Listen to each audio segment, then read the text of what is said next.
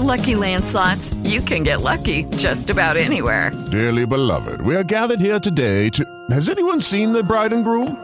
Sorry, sorry, we're here. We were getting lucky in the limo and we lost track of time. No, Lucky Land Casino, with cash prizes that add up quicker than a guest registry. In that case, I pronounce you lucky. Play for free at LuckyLandSlots.com. Daily bonuses are waiting. No purchase necessary. Void where prohibited by law. 18 plus. Terms and conditions apply. See website for details. With the Lucky Land Slots, you can get lucky just about anywhere. This is your captain speaking. Uh, we've got clear runway and the weather's fine, but we're just going to circle up here a while and uh, get lucky. No, no, nothing like that. It's just these cash prizes add up quick. So I suggest you sit back, keep your tray table upright, and start getting lucky.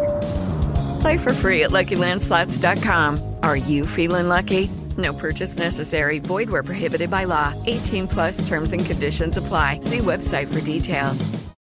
In this roadmap episode, I want to get into the topic of situational relationships, or as I've recently heard them called, situationships. I love that name. We're going to talk about the fact that, well, usually desire is what leads us to create quality time, to create that relationship, right? To spend time with somebody.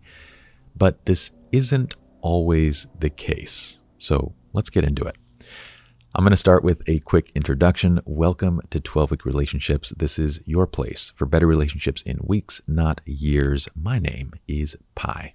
As a roadmap episode, it's just me and you. We're going to let Dr. Glenn focus on his thing sessions with clients, and well, we're actually working on our online program as well. So that is in the works. And by the way, if you'd like to sign up for the newsletter, these roadmap episodes are actually accompanying podcast episodes to the newsletter. You can sign up for that at 12weekrelationships.com. We promise, just like the podcast, it is designed to be informative, informational, stuff that you can bring into your daily life. And by no means will we ever waste your time or spam you. Okay let's go into situational relationships. I'm going to summarize a few of our past conversations, a few of our uh, roadmap episodes in recent past.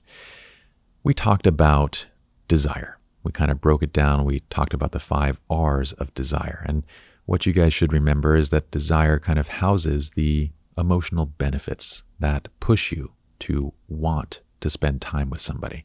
They push you to either create a new relationship and to spend time with that person or to spend time with one of your existing relationships. That is desire. And within it, we had its components. We had regard, reward, relatability, reciprocation, and risk. Not too important that you remember all of those at this time. I just want you to focus in on kind of that desire, the perceived benefits.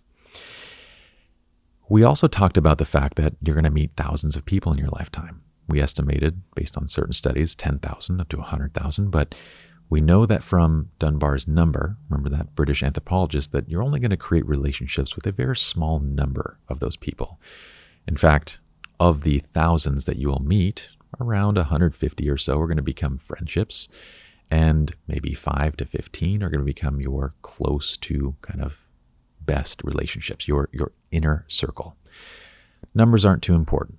It's just important that you understand that you're going to meet lots and lots of people, and a very small fraction, 1%, 0.1%, 0.01%, are going to make it to this inner circle. So, who you choose and who you spend time with, that matters. Now, going back to desire, the catalyst for kind of you meeting somebody from them going from an acquaintance to an actual friendship, the catalyst is desire. It's your desire to kind of spend time with a person, right? And it's because you perceive that it's going to be worthwhile. You're perceiving these benefits that this is going to be a relationship that you think at the time will be worth pursuing. We could be right in that assessment, we could be wrong in that assessment, but it doesn't matter. That desire is what actually pushes you to want to spend time with the person. Then we get to quality time. We haven't yet discussed sustainability. We kind of discussed, you know, why some relationships end up being short term. Uh, well, most of your relationships will end up being short term because they're going to lack sustainability. It's that long term driving factor, right? And if you remember, sustainability is the perceived emotional costs. Well, they're really your actual emotional costs, but they are your costs, meaning that the way that you and I perceive emotional costs in relationship is going to be different. But we summarized it in saying that if something needs to be, well, if you want a relationship to be long term, then your costs long term, the costs of maintaining a relationship, have to be consistently less than the perceived benefit. Meaning, if you're always running at this deficit, it's just not sustainable, right? That's where we got to. We know that a relationship lacks sustainability when consistently, over time, it requires more effort than it's really providing to us in return. And we're not going to say it, you know, in these types of terms. We're not going to describe it this way. We're simply going to lose interest. We're going to lose desire for the relationship. And we're going to let it fade and kind of go into the background of our lives. Okay. Knowing this, going back now to that piece of desire, that piece of, you know, this initial want. Well, you're perceiving benefits in a relationship, so you want to spend time with the person. And it's either going to be a new relationship or it's going to be an existing relationship, but you have to want the relationship. Desire is important at any stage of the relationship, and it applies just as much to a platonic relationship as it does a romantic one. I want you to hold on to this piece because this is where I'm about to say that I almost feel like I'm writing a manual on English grammar because we have an exception. And there's more exceptions to English and English grammar than any other language that I know of, although maybe Finnish might be the one that has more, but who knows? I'm going to give an exception. Desire is not the only reason that you might spend time with somebody. Let me explain. So, there are plenty of cases where quality time, meaning that you're spending time with somebody, quality time is actually manufactured kind of artificially by circumstance rather than desire. And you can probably think of a lot of these relationships in your life. These are, well, these are the relationships that you might create with people at work, for example, or at school, or maybe at church, at the gym, you know, on a sports team, whatever it might be. What's happening in these instances is it's not that you necessarily have the desire to create a relationship, it's because you're all placed in a circumstance where everyone is together on a regular basis. So the circumstance is what's creating the quality time behind the relationship. And this is what we would basically get to calling, or the beginning stages of a situational relationship. So we call them situational relationships. And I recently read something, I think there's other terms for this too, but one of the best terms that I saw was a situationship. And I was like, that's genius. How come I didn't think of this? Just combine the two words. So situationships are basically your relationships that you're you get an abundant amount of quality time with these people, but it's not because you actually wanted the relationship or want to, you know, create something deeper. It's because of circumstance. So let's think on that for a second. If we were to look at the stupid simple relationship method, the SSRM, uh, from the diagram, remember the SSRM, the first piece is desire, and it points to quality time. The second piece, quality time, points to sustainability. And the third piece, sustainability, points back to desire. And it feeds itself in this circle. Looks like a recycle logo uh, with these three components inside, in case you're listening and not watching on YouTube where we're showing the diagram. But a situational relationship would look like a relationship, like a like an SSRM that basically has quality time, but sustainability is not a factor because circumstance is what's creating the quality time. And desire is not a factor because, again, circumstance is what's creating the time with the person. So we basically have a kind of empty diagram, but with quality time being filled by that situation. So let's go into those just a bit more. In these instances, oftentimes the circumstance can actually lead to a more significant relationship, right? Let's say that, you know, it's somebody at the gym well, you guys are always there for open court. And after a few conversations, you exchange phone numbers and then you meet for lunch just to kind of chat and get to know each other a bit better. And maybe you kind of realize that, hey, this is somebody that I think is worth becoming like a friend. That's usually because in those early conversations, like back on the basketball court, there may have been things that were said or done that made you sort of perceive that I might have certain things in common with this person. Maybe, uh, you know, maybe he also. It seems like what he mentioned. He he has a, a good job and and he's ambitious like me and and uh, you know he also has kids and and so let's get to know each other a bit more and those on court conversations then lead to off court conversations and and the relationship begins to progress outside of the situation. Now, this is where you begin to fill in the gaps. So we would start filling in desire and we start seeing if it's actually sustainable. So this often happens where a situational relationship turns into an actual friendship because we engage based on the situation and then we sort of pull the relationship out and it becomes a regular thing, right? You begin to have desire. And then, you know, we have to see whether it's going to be sustainable or not. But for each of those times where you actually pull the relationship out of the situation, there's the many more times that you don't, where you just allow the relationship to exist, you know, at church, at your job, at school. Let's go to church, for example. These would be the friends that you gather together on a Sunday and and while you're at church, you enjoy spending time with. When you go to a church activity, you would go and, and sit down with them and you'd have conversations with them and, and you have fun. But you're not necessarily staying in touch during the week. You're not necessarily meeting and, you know, engaging with them outside of those activities. So that is a situational relationship. I'm sure you can think of these same people at, at your work or at your school this is honestly going to be the majority of situational relationships. They're going to be relationships that are confined to the circumstance that they were created within. What's important to understand, the first thing that I want to say is that just because it's a situational relationship, just because it's confined to that circumstance, doesn't make them, you know, relationships that aren't valuable.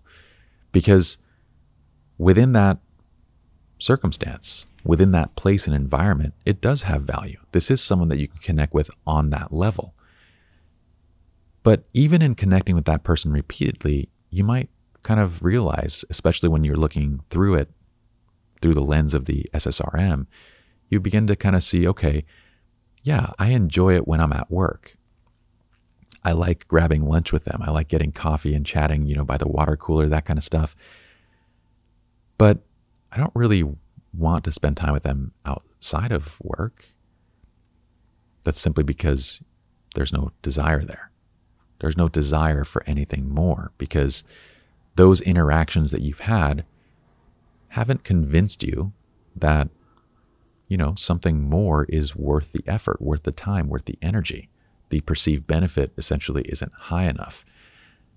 Again, could you be right? Could you be wrong? Sure. Like it, that really isn't part of the conversation. But I would venture to bet that if you're spending time with this person, you know, consistently at work or at church or at these different places, if you're spending time with them consistently and still arriving at that conclusion, I would guess that the majority of you are right.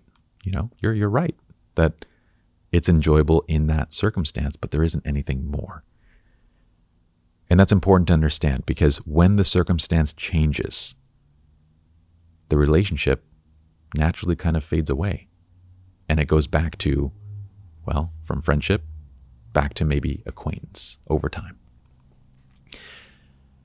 And the reason is, is, is that desire was no longer there, right? So let's say that you switch jobs. Let's say that you start working at a different place. Well, the underlying circumstance that was bringing you together to fuel that quality time has changed. It's no longer there and you never develop the desire for anything more. So maybe you text now and then for the first few months. Maybe even grab a lunch or two. And then slowly you just kind of stop staying in touch, right? Now, these examples so far have been kind of platonic examples. We've talked about the church friends, the gym friends, the sports teams, the you know work friends, school friends, that kind of stuff. But situational relationships are also very applicable to romance and to romantic versions of a situationship. In fact, there is another very common term that I would place into this category of romantic situational relationships that you may have heard called a booty call. I mean, you can call it whatever you want, right? Friends with benefits, booty call, whatever it is. That is essentially a romantic situational relationship. See, the two people, you're in, you're both in similar situations where you're single, you have this need for intimacy, for romance, whatever it might be, and you don't necessarily want anything more. The desire isn't there. But because of the situation, you're willing to have some sort of relationship until those situations change. For one person, it might be moving to a new location, and then you're going to find someone else that's local, find someone else. And I don't want to get into the right or wrong of any of this kind of stuff. The moral debate, I think, is kind of pointless. We all have our own lives, we all have our own decisions, our own opinions, all of that. What I want you to understand is what's happening. I want to, like I said, when you think of 12 week relationships, and I've said this on the podcast, I've said this on, on our shorts, you know, each of us are artists in the sense that we're painting our own picture of what we think a healthy relationship should look like, right?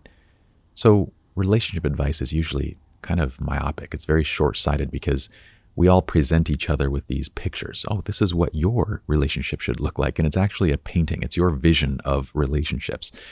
And your vision isn't wrong, it's yours just like an artist painting would be theirs, right? This often happens too with experts and professionals. Instead of, you know, they're, they're, despite the training, despite the guidance, despite everything that they have, they often fall back on these pictures of what they think should be the case based on their own experiences. So their, their advice can also tend to be anecdotal and based on personal experience.